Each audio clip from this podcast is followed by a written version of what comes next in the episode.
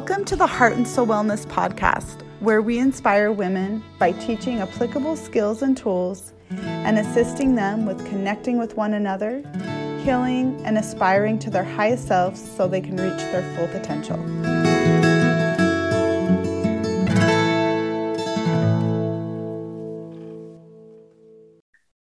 Hi, everyone. Thank you so much for joining us today. It's an honor to be with you. Um, I am really excited about this topic today. So our topic is tuning to your inner voice and the gift of compassion and gratitude. So we're going to be talking a lot about a gratitude practice as well as ways to be more compassionate with yourself, which is something that I just feel like we all need more of in life.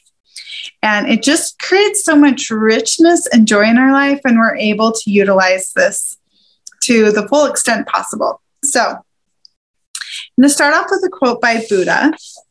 You yourself, as much as anybody in the entire universe, deserve your love and affection. So what I really want to talk a lot about today is the difference between shame and guilt, but also um, what compassionate self-talk looks like.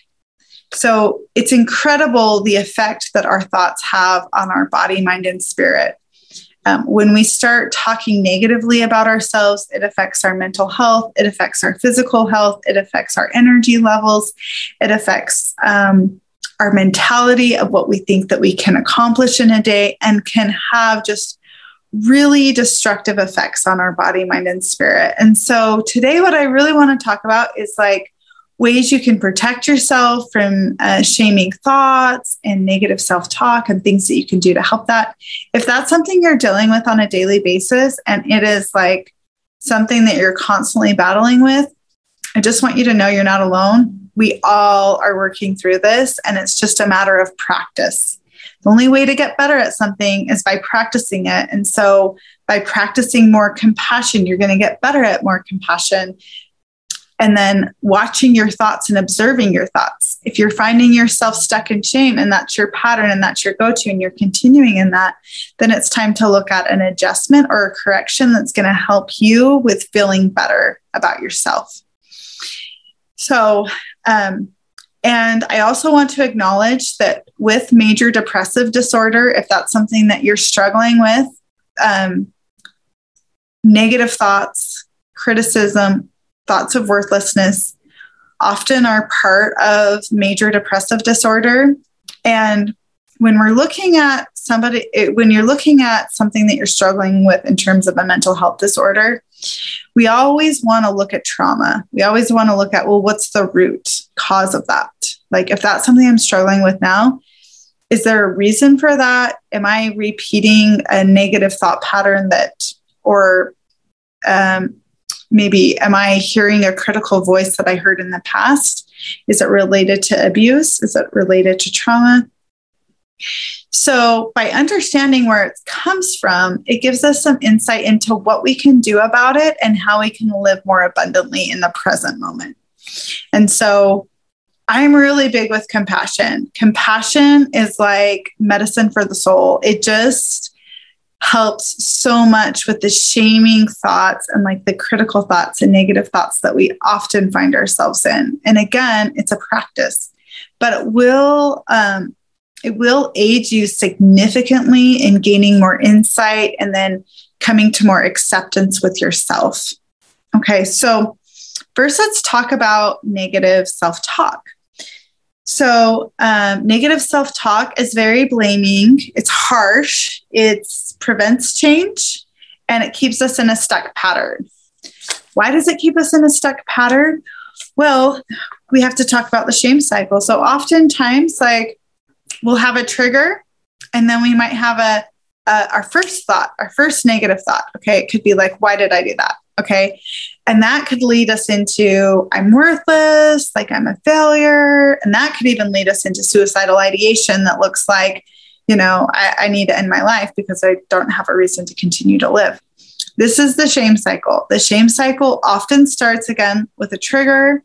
Then there's sometimes there's a thought, and then oftentimes a behavior. In order to cope with those thoughts, sometimes um, people engage in coping skills like um, addiction, addictive behaviors, um, other things that help them with managing that incredible sense of shame that they feel. And it's something that we see constant in our culture, and there's no shame with that. It's a, it's a coping skill that people are engaging in to try to manage this. But unfortunately, it often leads to just even more destructive behaviors. And so we want to think about ways to help you with um, finding things that are going to be more helpful to you so that you can feel more whole and connected as a person. So um, the other thing to know about harsh self-talk is that it ignores the self. So your whole self, like you as a whole person, it ignores that, that part of you, that wholeness in you, I should say. And the other thing is that it is easy because it's a pattern that's been established over a period of time. And so your brain is very good with picking up on patterns. This is why habits are difficult to break. It's like you were in this pattern and it continues and it continues and it continues. So in order to break a pattern, we have to put a lot of effort into the change process. Change is not easy. It's hard work. It's, it is difficult, but it leads to um, more success and it leads to better outcomes. Okay. So compassionate self-talk is loving. It's understanding. It promotes change. It listens to the self, and it is difficult. Okay. So if you think about like this, like, okay, let's say that uh, you're at work and your boss triggers you. And so they may say something about something you were working on, and then you may go into a story about what that means, like a narrative about what that means about you as a person. You know, maybe you had a harsh or critical father or mother, and then this sends you into a lot of negative thinking and uh, feelings of being a failure and worthlessness. And so when that narrative happens, um, it's it will lead you again into that shame cycle. Now, if you want to interrupt that shame cycle, what you do is you think the first time you have that thought, okay, you, you stop, you literally stop right where you're at as soon as you're aware of it and just notice it. Okay. Notice what you're feeling, where you're feeling it in your body. And if you can journal, you want to journal about it because it's going to give you more understanding and clarity and awareness into um, basically the trigger and, and more about the trigger. Um, then a compassionate exercise, once you are aware of it, can be very helpful. Something like, um, well, if I was to understand this and be loving in this situation, how could I talk to myself? So I'm going to talk to you about a couple of ways to do this. So first thing is compassion promotes growth while harshness prevents growth. You may think that harshness is true or that it's a way of taking responsibility, and yelling at yourself will change the behavior, but self-hatred is a cheap trick, an illusion. It's a psychological defense that prevents growth. It's a destructive habit that is all too easy to do. Research shows that punishment does not change behavior in the long term. Praise and understanding do. No matter what you have done, you can take responsibility without beating yourself up. Compassion means searching with an open, non-judgmental mind into what happened. Okay, so again, like that understanding of, okay, like let me take a minute and really try to understand why I did this thing, you know, regardless of what it is. Um, if it's beating yourself up or if there was a behavior that came as a result of that, you know, like using a substance or engaging in something else that um, takes you out of alignment of where you want to be. It's just an opportunity to listen and understand, okay, why, um, let me understand why I engaged in this behavior. So some understanding and acknowledgement. Um, no matter what you have done, you can take responsibility for it without beating yourself up. Compassion means searching with an open, non-judgmental mind into what happened. If compassion is not familiar because you did not learn it when you were growing up, it will feel difficult. You may need to practice it over and over and over and over and over again. And even when you feel like you're making progress, something may come up and then you will have to practice it over and over and over again. This is the art of healing. The art of healing means that we take daily um, steps and skills and efforts into changing behavior, that it will not happen just on its own, as much as we would like for that to happen. Unfortunately, it takes a lot of work. So again, we're talking about this piece of accountability, okay, and integrity. So we can take accountability for our behaviors without thinking that we are worthless because of them, or that there's something wrong with because of those behaviors. When people do what they do, there is a reason behind that behavior. And so instead of beating yourself up or thinking that you're a bad person, there's a way of saying, okay, I can try better next time, or I can work on this thing. Okay. So a couple of questions I have for you is, what does your harsh self-talk sound like? What does your compassionate self-talk sound like? When you are harsh with yourself, does it keep you stuck in old behaviors? And is it easier for you to be harsh with yourself than compassionate with yourself? If you are answering yes, that it's easier to be harsh with yourself, then there's something that needs to be understood and acknowledged. Okay, so, and identifying a pattern. One thing that you can do, for example, is if you have people in your life that are critical or judgmental of you, one, you can notice the source, but also you can take a break from toxic relationships or end toxic relationships. Giving yourself permission to end relationships that are destructive to your emotional health is a very healthy choice to make.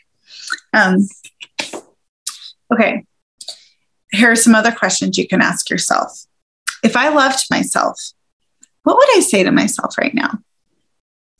If I were really listening to my deepest needs, what would I say to myself? Try to explore the reasons behind your underlying actions. Use kinder langu- language. Find a softer way to talk to yourself. For example, I'm a failure is harsh. Well, I've suffered a lot and my progress may be slower is kind. So again, coming back to this idea of patience with ourselves.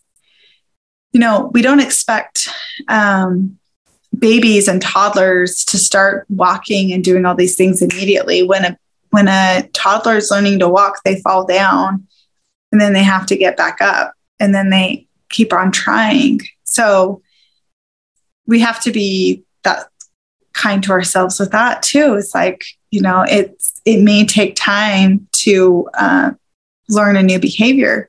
And if you've had toxic parents and you haven't had that grounding and that foundation that you've needed, then it's going to take even more patience, because it's going to take more time to learn things and to reparent yourself. Okay. So experiment with compassion, even for a few minutes. If it feels very difficult, you may want to try thought stopping for a few moments. I like to imagine a stop sign right in front of me. And then you literally stop. You don't move a muscle. You give your mind a moment to get back on, back online. Okay. And so you allow your, your mind a moment to get back online. And then you, it gives your self enough space to actually make a different choice that's going to be more more healing and more compassionate. Um, so thinking about areas that you need more compassion, more non-judgmental awareness, and then bringing more compassion, softer language, um, kindness, generosity, thinking about these things and ways that you can actually practice them. Remember, it's important to acknowledge what your shame triggers are, whether it's body image, whether it's relationships, whatever it may be. Think about what your shame triggers are. And then I want you to actually write down compassionate things you're going to say to yourself when those triggers come up. This is a way of preparing for those situations instead of waiting for those situations and then hoping you're going to be able to get through them. This is a way of giving yourself the space in advance to be able to ac- acknowledge how you're going to handle that situation when it arrives. Okay, so I'm going to tie this into mindfulness, because I believe that mindfulness and meditation is one of the best ways that we can really integrate this, and we can really integrate self-compassion and awareness. Okay, so mindfulness means um, that we commit fully to each moment, to be present, inviting ourselves to interface with this moment in full awareness, with the intention to embody the best we can, calmness, mindfulness, equanimity, right here and right now. This is by John Kabat-Zinn. Okay, so shame prevents us from being able to move forward and reach our full potential. It limits us because it stops us. We don't move forward. We don't grow when we are stuck in shame. It's harmful to our psyche and ultimately triggers symptoms of depression and P T S D and trauma responses in the body. Okay, so why does it trigger P T S D? Well, so if you had, um, if you have a history of trauma, um, people in your life who have been not kind to you, or parents who uh, were not kind out of their own feelings of uh, a lack of self-worth, um, it, it triggers some of those same responses that have been learned. And with P T S D, as we know, um, it shows up in a variety of different ways. I'm actually going to go over today some of the long-term effects of P T S D so that you can acknowledge those. I think it's going to help with being able to integrate this compassion fully.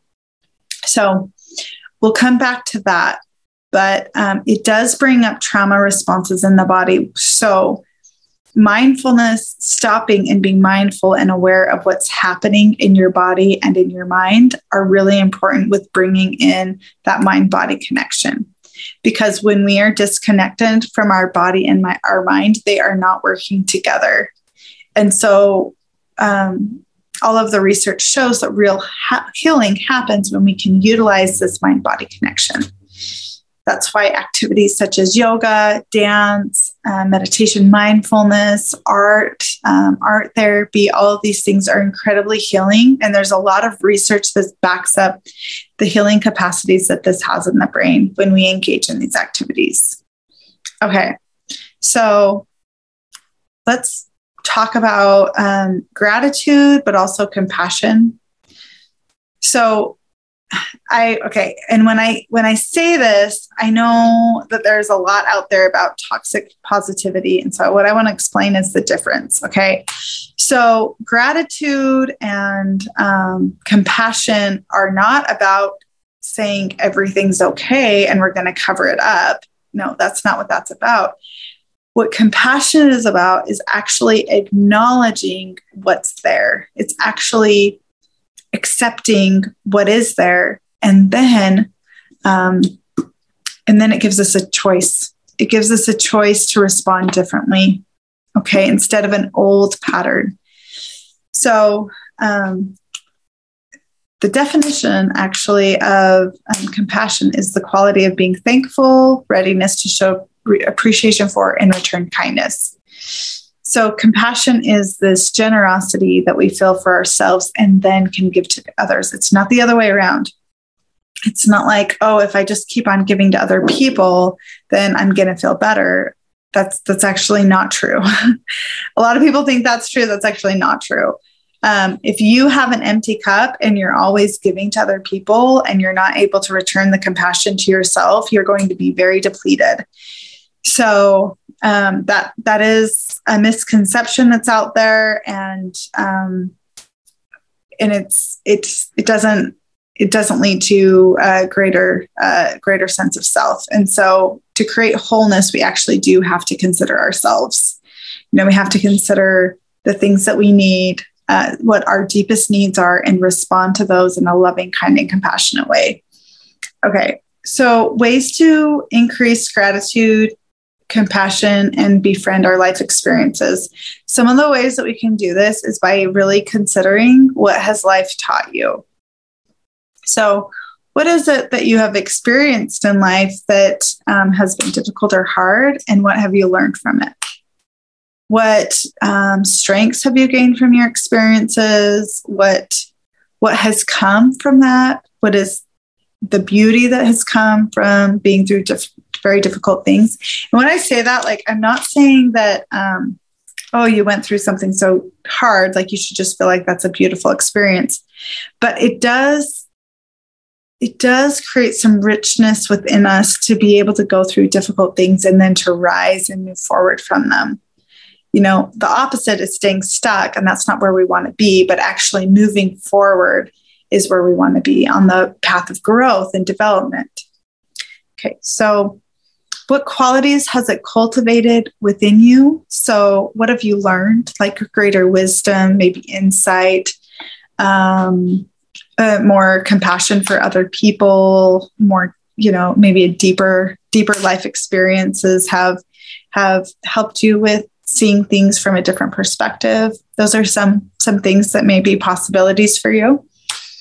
Um, and then what inspires you into action because of your experiences, meaning because of what you've been through, what, what, what does that inspire you to do next? You know, how do you want to, um, get involved with others or build more community because of what you've been through? A lot of times when people go through really difficult or hard things, they're able to, they're able to create a really powerful community. Here at Heart and Soul Wellness, we have a women's group that's called Embracing Your Authentic Self. We're actually going to be offering this one online as well for people who cannot attend in person. And you also can purchase like um, one-time workshops for each one of the classes. But there's this, there's a lot of power that comes in community and in unity with others.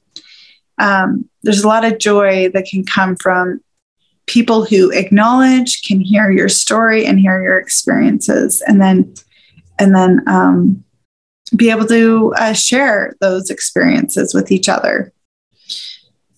Um, so as you're going through your week, there's one more thing I wanted to, I wanted to share with you. And um, I actually shared this on Mindful Monday, but so the word namaste, it means I honor the divinity um, that lies within you. And in order to acknowledge the divinity within other people, we have to first acknowledge it with ourselves. So it's honoring that inner light that we have within us and then honoring it within the people around us. So um, this week, pay attention to the space between us. So what this looks like is really sitting in presence with yourself, really acknowledging yourself, acknowledging um, your strengths, you know, uh, acknowledging the growth that you've made, the progress you've made over the last period of time. Maybe you've been working on something and you've noticed some progress. Now, patience with yourself, because it might not be as fast as you want it to be, but as long as you're moving forward and making progress, that's really what matters. And so you can really acknowledge that with yourself. If you find, if you find yourself getting frustrated with others, with maybe being impatient or um, something like that, oftentimes it's a reflection within ourselves. And so whenever there's like frustration with others, it's always an opportunity to look deeper into ourselves and find out what, what's there within us. So um, this is by Saki Santorelli. This is just something that he wrote, a way to practice attention to the space between us. If you find some time this week sitting in the presence of a friend, family member, colleague, or patient, make a deliberate, deliberate effort in these moments of shared space to attend to your breathing, to feel the rhythm of your breath and the sensations of your body. Now, what I'm going to include is that as you're breathing, actually breathing in the word compassion or gratitude.